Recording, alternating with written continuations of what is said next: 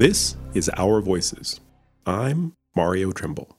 In order to be a place where everyone in our community feels valued and connected, we first have to ensure everyone believes they belong. These are Our Voices, a joint podcast production from the Colorado and Denver Bar Associations Equity, Diversity, and Inclusivity Joint Steering Committee. Our Voices shines a light on the unique stories, experiences, and backgrounds of our member leaders so that we can help each other walk together. Passionate about human rights, Anjali Nanda focuses on helping clients with immigration matters at AQMN Law. Her love of people and travel have guided many of her decisions, from the area of law that she practices to meeting her partner in life. The daughter of a refugee and law professor, Anjali has made people, culture, and advocacy the focus of her life and work. During her time with U.S. Citizenship and Immigration Services in the Department of Homeland Security, she parlayed her expertise and experience into effective advocacy. Anjali opened up to Nicoal Sperrazza and Courtney Holm about her experiences, including balancing cultures as a child and young adult, creating such programs as asylum clinics and scholarship endowments, and her connection to the Denver Broncos. Welcome to Our Voices. My name is Nicoal Sperrazza, and I'm a solo practitioner in the Denver metro area practicing civil litigation and family law. And I have a co host with me, Courtney Holm. I'm Courtney Holm. I am an attorney at Courtney Holm and Associates in Edwards, Colorado, focusing on mediation, family law, criminal defense, and civil litigation. Today we have with us Anjali Nanda, who's an attorney at AQMN Law. And we're excited to have her on the podcast today and talk about who she was, who she is, and who she will be. So, welcome, Anjali. Thank you, Nicoal. Thank you, Courtney. It's really a pleasure to be with you guys today. So, I want to talk a little bit about who you were. So, your upbringing, your background. I know that you're close with both of your parents. So, can you tell me a little bit about your relationship with them? Yes, definitely. Um, so, I was um, born and raised in Denver. I grew up in Park Hill, um, which is um, one of one of the most intentionally integrated neighborhoods in Denver, um, and it's a really was a really wonderful place to grow up. Um, I'm an only child, and um, very very close to my parents. We're uh, um, pretty pretty tight knit, and I I went to George Washington High School and stayed in stayed in Denver for college, stayed in Denver for law school, stayed in Denver forever. I left only for a few years after I graduated law school, but um, you know quickly thereafter came back. So Denver is very, very, very much home. And I know that Denver is also very much home for your mom and your mom's family. That's right. Yeah, my my mom's family goes back um, many decades. Um, she grew up not far from where I grew up. She has two sisters, and um, much of their family is still here.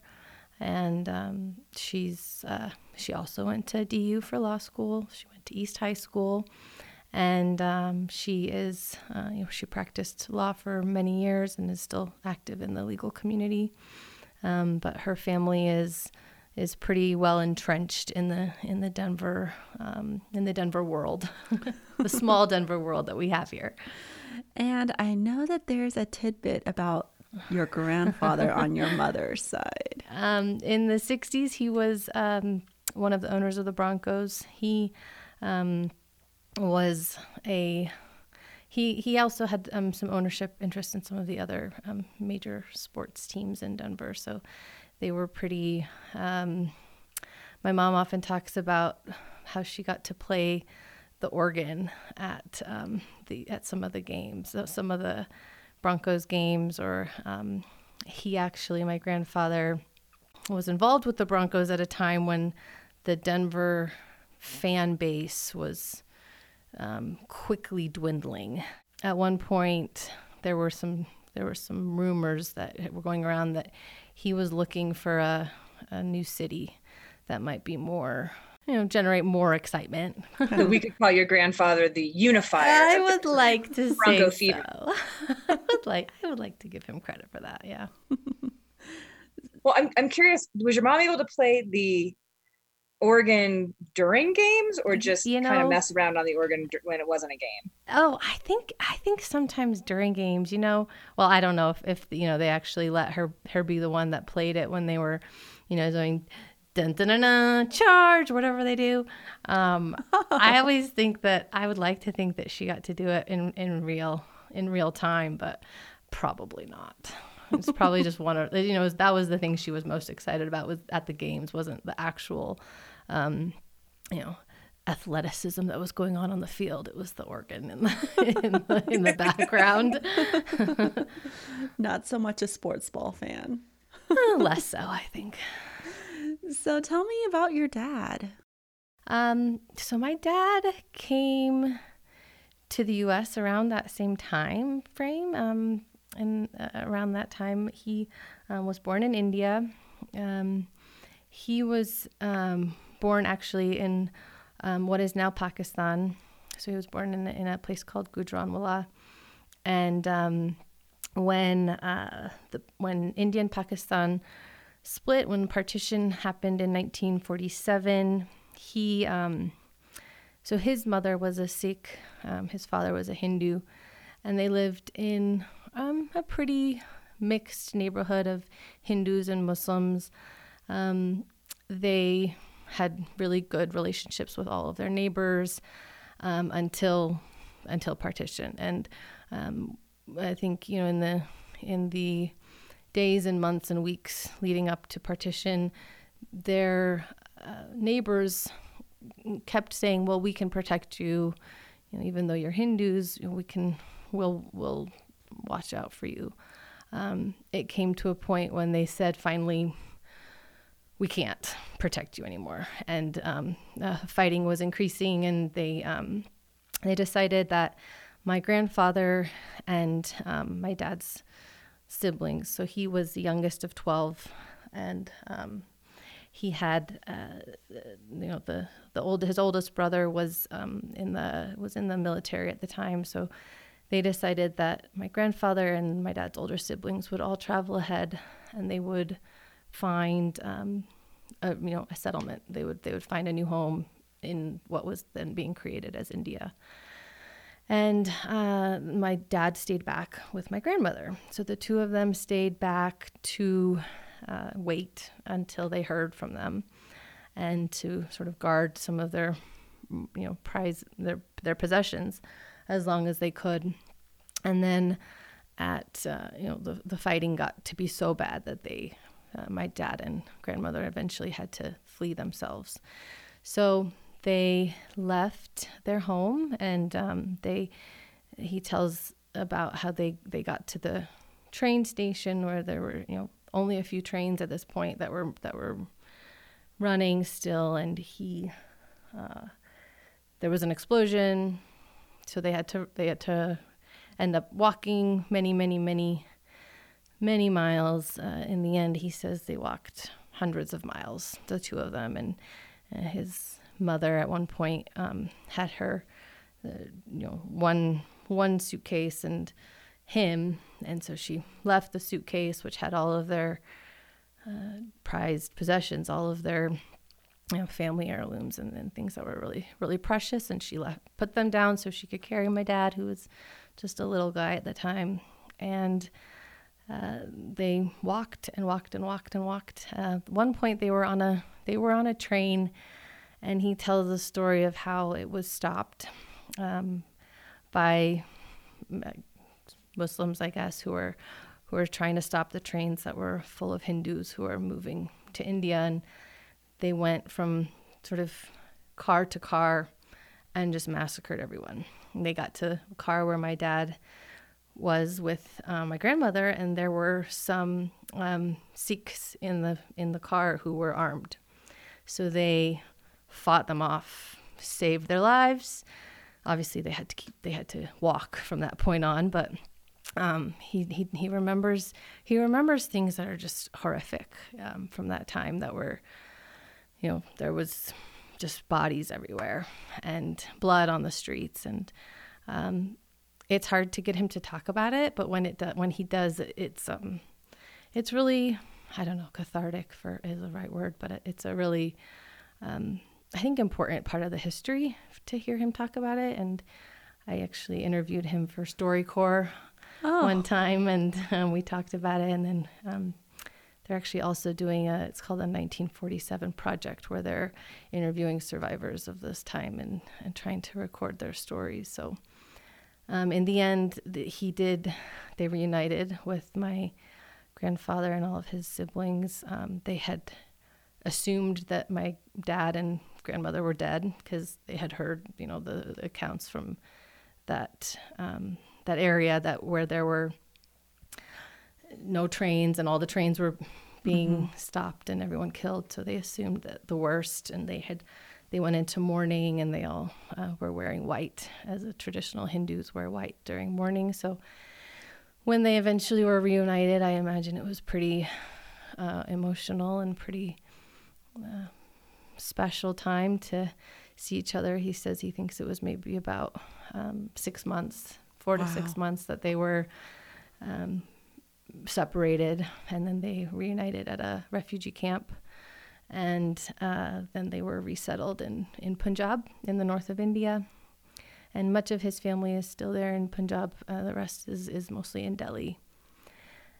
And then he had a pretty remarkable life from there. He's, he's, he's had a he's had an interesting interesting life. He's he's met he met Fidel Castro and he met Chairman Mao and he's done some really interesting things and uh, I I often just think if I could live one hundredth of the life he's lived, it will be fulfilling. um, he eventually came to Denver and started teaching at um, DU, and he's been teaching there for, oh my goodness, I don't know, 65 years, maybe 60 some years. Has been. it been that long? Yes, ma'am. Wow. Yeah. That's a long time. It's a long time. He's he's so passionate about teaching, and he's so he finds so much joy in it that uh, I, uh, you know, obviously can't see him doing anything else. But he really found his calling in life. So might as well stick with it. Anjali, that's such a it's a lot for a kid to grow up in and a lot to go through. So when he was raising you, did he go more on the continuum of I want to protect you from everything and I'm not mm. going to let anything touch the ground near you or it was live your mm. life, live free, figure it out? Mm, interesting question. I would say the latter. Um, I think he, I think his experiences really were, uh, in many ways, uh, shaped him to uh, not, um, not hold back, and to not be deterred by anything, and to not be, you know, afraid of anything. And uh, he really, he definitely was he was not overly protective and he was not overly um, you know cautious or even instilled in me any sense of um, of the of a need to you know always look both ways i think he, he has a he has a little bit more of a you know throw caution to the wind and just um, and i think in the hindu tradition also he has he sort of follows a philosophy of karma and the idea that um, certain things are predestined, but that you have to make the right choices, and that um, you may have you may have some you know, obstacles in life and some challenges, but that those are only going to you know make you stronger and give you character and and build your uh, build your you know toolkit for for the next time it comes around. So I'm curious because your parents obviously both grew up in very different backgrounds. How did that impact you when you were growing up? How were you able to kind of build a bridge between two very different cultures? Growing up with the two cultures, I, I never thought of it as something that was particularly unique or different. I just figured I was I'm 100% Indian, I'm 100% American. So obviously mm-hmm. you can be both. Um, and I, I think they were also very intentional about making sure that my that the Indian culture was very present in my life, and that uh, you know they did a lot of Indian cooking, and from a young age, I was um, I learned Bharatnatyam dance, and then I was also involved in a, a diff- an Indian dance group called Mudra Dance Studio, which is still around today, and that was a really special thing for me to participate in.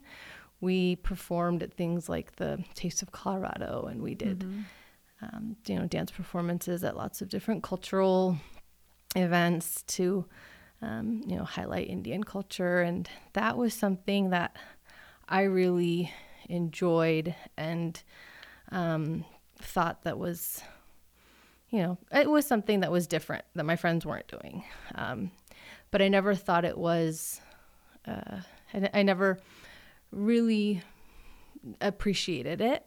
I think at the at, at the time, um, and then I think maybe once I I got in, into high school, I probably started to it, it became a little bit more there was a little bit more of a tension there mm-hmm. uh, you know I, I would go to dance performances and the other girls or other dancers looked um, distinctly more Indian than I did, and people would come up to me after and say, "Oh, are you Indian?" And I say, "Well, I, yeah, I am." And they say, "Oh, you don't look Indian," and I would say, "Well, I am, and I'm, I'm half, I guess." And kind of having to explain that sometimes felt a little bit um, a little uncomfortable. And you know on, on, the other on the other end of the spectrum indians would see my name often. Um, they say oh anjali nanda and then they would look at me and they would say well you don't look indian. And i say well i am. And then people trying to pronounce my name was always difficult so i was um, always having to correct people. And I, I realize that I've definitely anglicized it a bit and, you know, stopped correcting people when they say it, when they say it incorrectly. And those things, then you sort of start to think, this feels a little a little uncomfortable and when people ask those questions it feels a little bit um, judgmental or insensitive mm-hmm. and um, but my parents were really really good about about bringing the Indian culture into our lives in a way that was very, as I said before, I think intentional and very meaningful. Um, not only in you know cultural activities and food, but we also traveled to India every year, and so we got to see my family there and experience the culture f- firsthand, and that you know, also, I don't think I appreciated that that was something different, that that was uh, not something that everybody was getting to experience and, and have that joy of, of having two cultures. Um, but I don't think that, I think that once I realized that, okay, you don't have to be 100% Indian, 100% American um, all the time, and you can be both Mm-hmm. And you can embrace both and sort of get the best of both worlds. It's quite liberating and quite freeing to not feel that um, oh I have to just be one or I have to be the other. I I find that personally interesting because I feel like what you're talking about is a struggle almost with authenticity and acceptance mm, of yourself. Definitely. Um, which I think is a very difficult thing to do as a BIPOC person. Mm-hmm. And I imagine as a mixed race person as well. Mm-hmm. Um, so, about when in your timeline did you kind of have this, this, I don't know if it was a moment or if it was a progression or how that played out for you? I remember there was um, there was a group I think it was like an Indian youth group uh, here in, in Denver that was made up of some of the some people I danced with and they were putting out a newsletter and one of them asked me to write an article about um, being Indian and American and I remember kind of being surprised I was like oh I am that. oh, that's interesting. I guess I am. I guess I. I guess I have that perspective that is uh, in in in their eyes, and I hadn't realized it, but I guess this is a unique perspective that I hadn't appreciated before. I think that was maybe around you know, eighth grade, something like that. I was kind of just, just you know, sort of becoming more self-aware of mm-hmm. everything, you know, and and seeing my place in the world at that time. That it was, uh, it occurred to me that okay, this is different. This is cool. Um, but it, I guess it that also raised the issue of this is also challenging, and this is also mm-hmm. I want to, like I think you put the you use the exact right word to say authentic. I want to be authentic, um, but I don't know exactly what that looks like. Mm-hmm. And uh, it, it, was when I go to India, I feel very loved by my family, and they're they're very they're so warm and welcoming. Um, but they also only would speak English, and they all speak perfect English, and I did not grow up speaking Hindi, so I always felt like I was missing out a little bit on that side.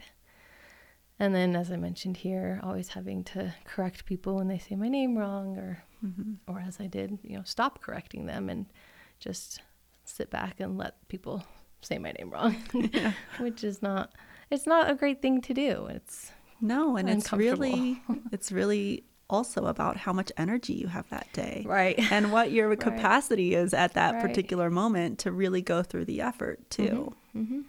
Yeah.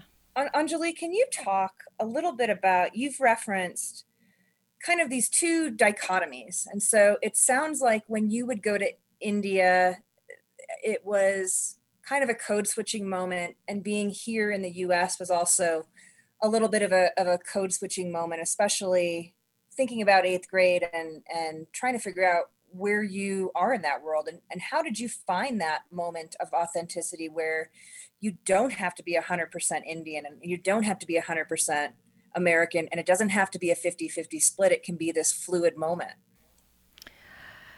Yeah i i think how did well how did it uh, how did it feel? And and did it i think it was you know I, i'm probably still dealing with it. I don't i think there was you know maybe some sort of aha moment and then a a many year long process of uh, of uh, understanding it and coming to grips with it and appreciating it, and I think that it, um, you know, it still hasn't gelled hundred percent. I think it mm-hmm. it's still something I'm, uh, you know, living with every day. And um, my husband and I had a, a Indian wedding, so we had an opportunity to see and his family. Um, they're from all over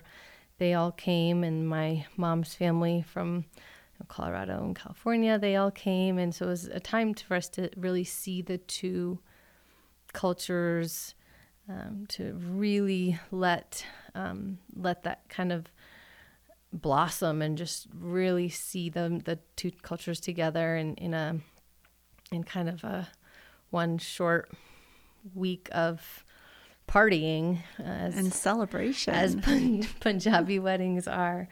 But it was that was a cool moment to see that and and to you know kind of consider myself to be a bit of an adult now, and to have be able to look back and and really appreciate that that was uh, you know it, it was and still is a work in progress to really live in both worlds at the same time. So I want to touch a little bit. I know that you're an avid traveler and I know that that started young for you. What did that look like? Where where were you traveling? Where were you off to at such a young age? Everywhere. We went everywhere. I was so lucky. I was just so fortunate uh, to um, to have that experience. My dad as a young professor, he often he often traveled. He was uh, would buy these one way TWA tickets, and he would get on a plane during all of the breaks from school and hit every country he could on in one direction, and then go back to teaching the next day. And so he he says he's been to every country in the world, which I don't know if he's recently counted, but um, I, when we were, when I was growing up, he would take summers to teach abroad, and he would often do, you know, two weeks or a month or so in one one country, and my mom and I would go with him. Again, it was one of those things I didn't really fully accept or, or understand how unique and special and lucky I was to be doing that. Um, we have now my my husband is from uh, Switzerland and and his family is all over. He uh, then grew up in England and he also similarly travel is just a way of life. It's mm-hmm. not to him. It's not even something unique or special or different. It's just how th- how life is and I'm really hoping that we can share that with with kids and have the benefit of showing them the world at a young age and so they grow up just accustomed to traveling and exploring new places and seeing new things and experiencing other cultures and you know getting sick in places and having you know discomforts that come with travel which mm-hmm.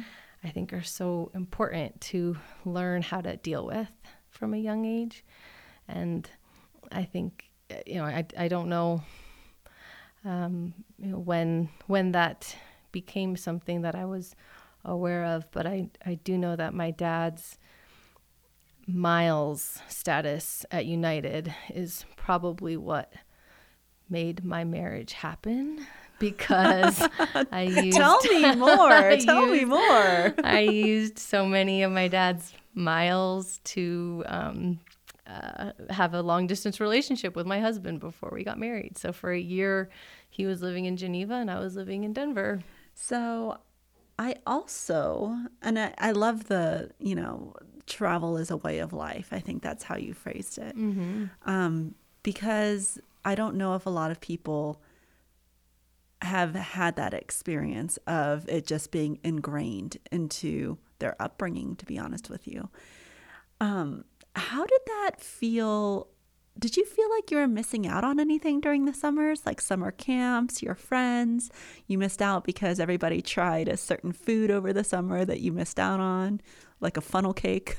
I'd have to say no. I don't think I, I don't think I missed out. Um, I think I just I knew that every summer I was going to be gone for part of it and I was very accustomed to that. So I also want to touch on why you went to law school. Um, because I know that, you know, you've mentioned both of your parents practice law.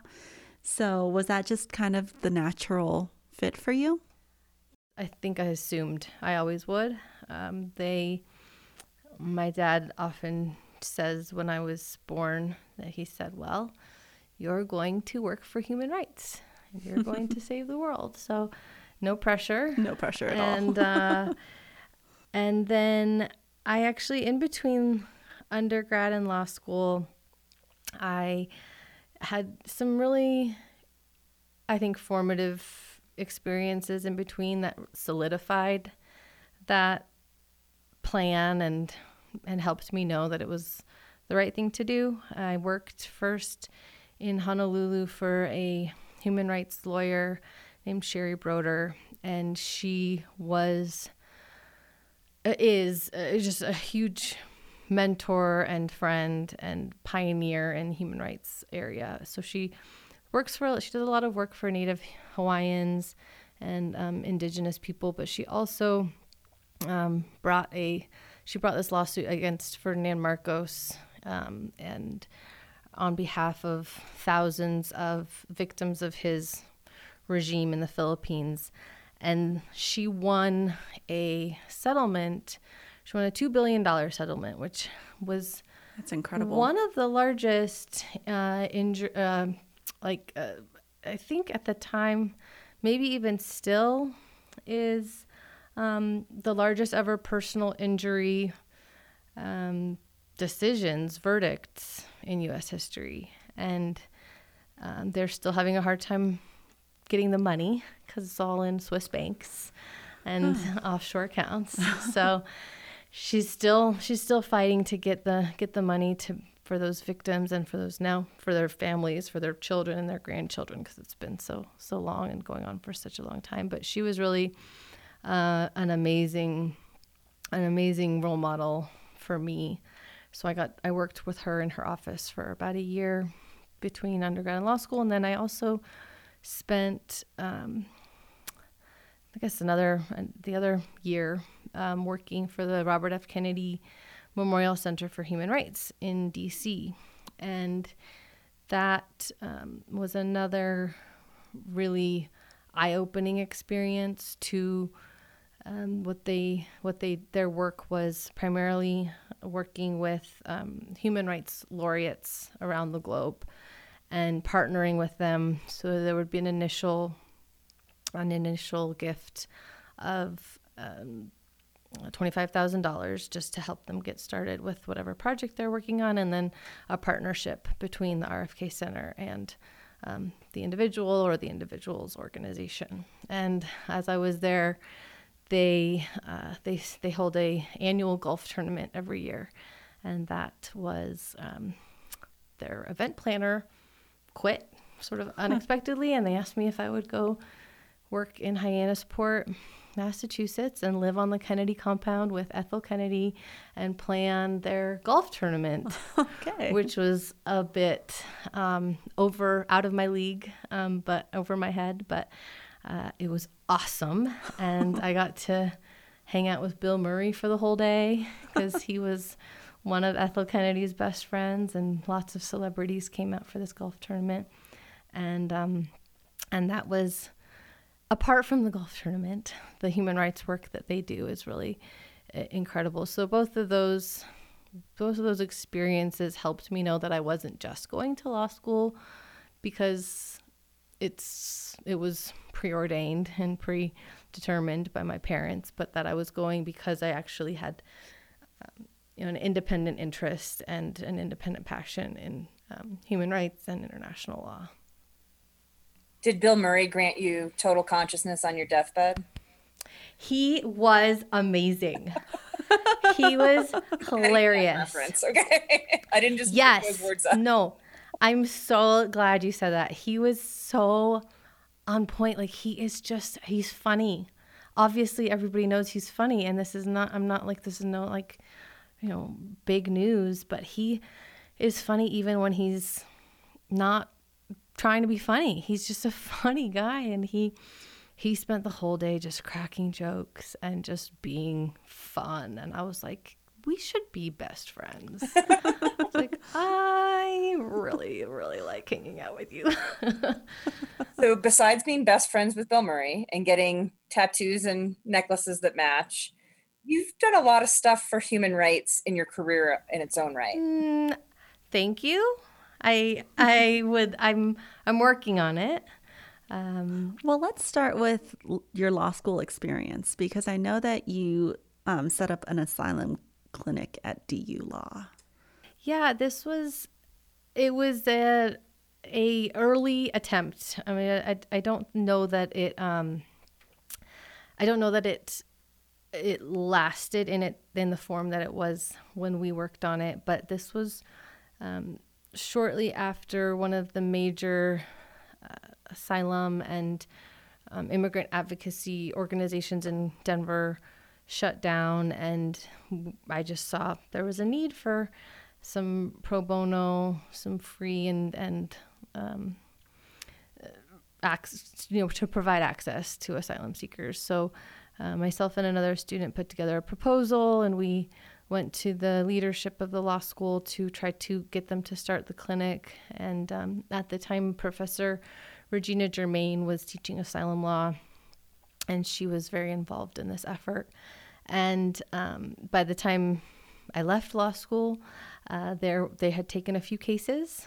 Uh, it was, again, as I said, early. It was an early um, effort and a sort of, um, uh, you know, a new. It was a new thing at the time. I, there is currently an immigration clinic I, I don't know how much asylum work they do, but I was really excited to to do asylum work, and um, and I was in law school. I was also very involved in the um, International Journal and Jessup, and took a lot of human rights classes from my dad.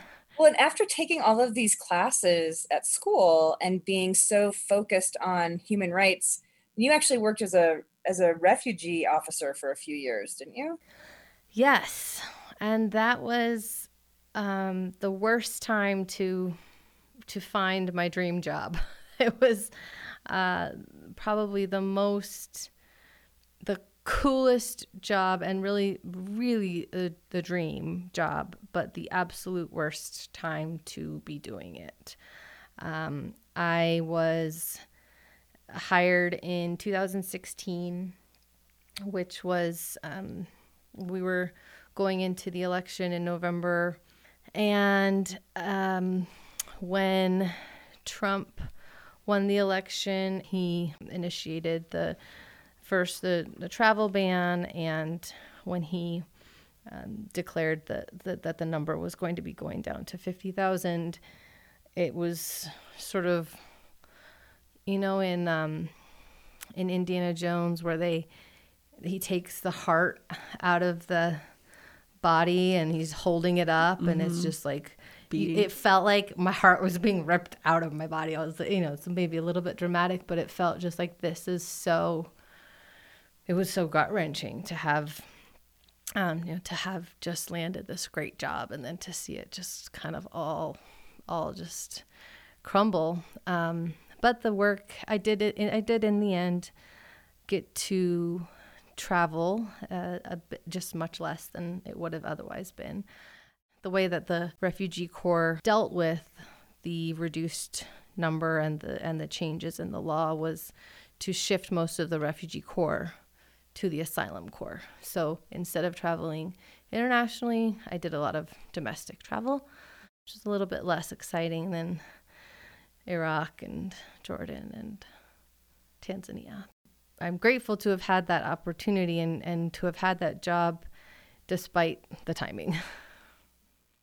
Well, it seems like it also factored into you with your current job, which I'm assuming is your your dream job. And and one important piece of note on your website, when I went to AQMN Law, I can't even remember how many different languages that's accessible in, but it switches it at the top. How many languages does the yeah, website that's serve? Cool, isn't it? I don't know exactly, but it's cool. I think I like that about it. I um, and and my you know I speak Spanish. Um, my colleague also we have many uh, Chinese um, clients, and so uh, he he speaks he speaks Chinese and he, he speaks Mandarin, and um, I speak Spanish and then um, you know we we try to uh, accommodate and welcome all languages that that we can that we can and and I think that's pretty cool. So I know that you're also heavily involved right now with the DU Alumni Council. And I know that there's a specific project that you're working on that I wanted to talk about. Yes, thank you for bringing that up. Um, so I am on the Alumni Council and um, they're this so my beautiful wonderful host here Nicoal and i graduated the same year 2011 from du and um, we are now reaching our 10 year reunion our 10, 10 years since we graduated and we're not babies anymore we are we are adults and um, we have had some tragedies befall our class. A few of our classmates lost um, some some wonderful wonderful people. Um, and one of those people were was incredibly close to both you and I, yeah. Chelsey Russell. Yeah. So Chelsey passed away in August 2016. Um, she at the time was um, an associate at, at, at Welborn, and she had two children. And um, she was an ultra marathoner. She was an ultra human. Um, just a, that's a fact. Just a extraordinary and hard to put into words um, human that she was. Um, we also lost, and and she passed away at the age of 35. And then um, uh, about a year later, um, another one of our classmates, Christina Reed, also passed away at the age of 35. Um, and at the time, she was working at the federal BLM. She was a planning and environmental coordinator, and she died of complications of pneumonia. And then about a year after that, another one of our classmates, Sierra Russell, um, also died at the age of 35. And no relation to Chelsey Russell. No relation to Chelsey. Um, she died away. She died from um, while recovering from a minor illness, and she was at the time an associate at Hogan and Lovells, also a mother of two. And um, so these were just they were all outstanding legal talents. They were incredible women. They were passionate about you know all of them I think very passionate about the outdoors and um, uh, you know living in in the environment, loving the environment, and living in um, you know Colorado and embracing all of the wonderful outdoor activities you have in Colorado, and they were just so adored by their families and friends. And so we are, um, our goal is to reach out to our class and to, um, in, a, in a way of honoring these extraordinary women. And um, our goal is to, uh, we'd like to sponsor a law student, ideally a woman, um, from a, from a, um, you know, a background that would make it otherwise hard or even impossible to go to law school, that we would like to um, make it possible by um, setting up a an endowed scholarship, and that um, requires a starting endowment of fifty thousand. So our goal is to raise fifty thousand dollars and um, be able to provide, give an opportunity to somebody to go to law school and uh, make a difference in the world in honor of these extraordinary women. Well, that is quite a big project. it is a big project. Um, I've I, we've got I've got a a sort of small um, steering committee of some pretty heavy hitting women from our class that are really uh, really motivated and energized to to get this going. So I I, I think we can do it. I, I think, think, we can do it. We can absolutely do it. Yeah. So what's in store for you in the future? Good question. I really do you feel education knocking at all with your dad? Do you feel um I know maybe. that we've talked about maybe more policy work for refugees in the future. Maybe. I uh, I've I've now only been practicing, which is crazy that I've been out of law school for ten years and I'm only now a lawyer. I'm actually now starting to starting to practice um, as of November of last year. Uh, so I want to do this for a while. I want to explore all the different areas of of um, immigration. I really, it's always changing, so there's always something new, and um, I'm learning a lot as I'm as we go. The um, you know it changes with every administration, but obviously I'm a little bit more hopeful now that mm-hmm. the um, laws will be more favorable and more welcoming to immigrants and asylum seekers and refugees.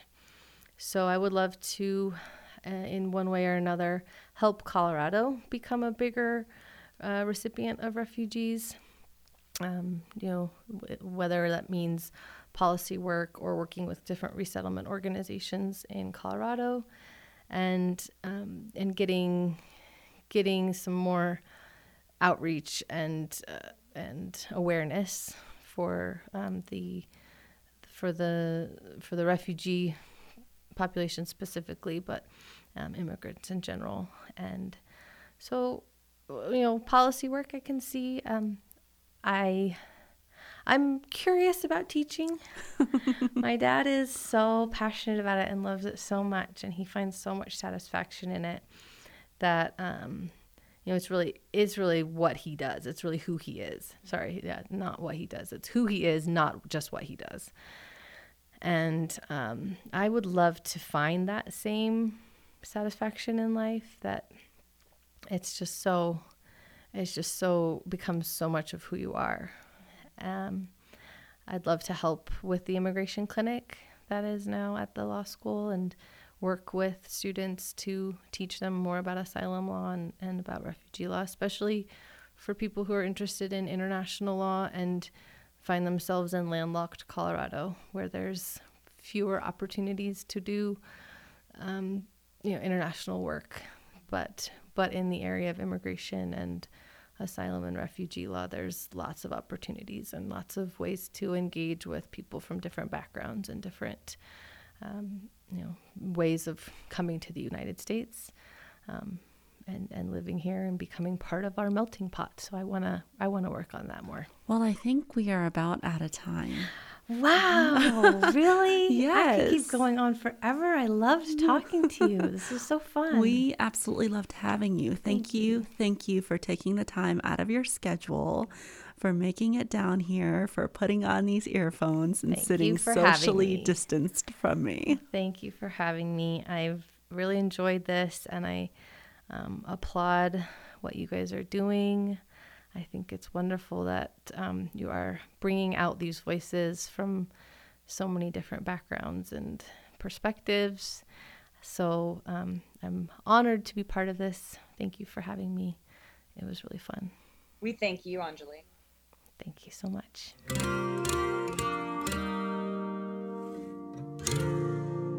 This has been Our Voices.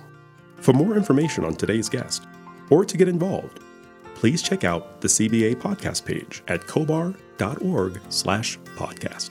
That's C-O-B-A-R dot org slash podcast. We thank you. This podcast series was created by members of the Colorado and Denver Bar Associations. Our Voices is a collaborative effort of the EDI Joint Steering Committee messaging team including Mallory Revel, Linda Moss, Bonnie Schreiner, Mallory Hasbrook, Mo Watson, Mario Trimble, Courtney Holm, and Emmy Lopez, with our CBA Communications Team Director, Heather Folker, and Manager, Charles McGarvey. Our recording engineer is Rick Ponteleone of Lionsbridge Recording. Our producer and editor is Courtney Holm, with theme and introduction by Mario Trimble. This podcast is made possible because of the support of the Colorado and Denver Bar Associations. On behalf of all of us, thanks for listening to Our Voices.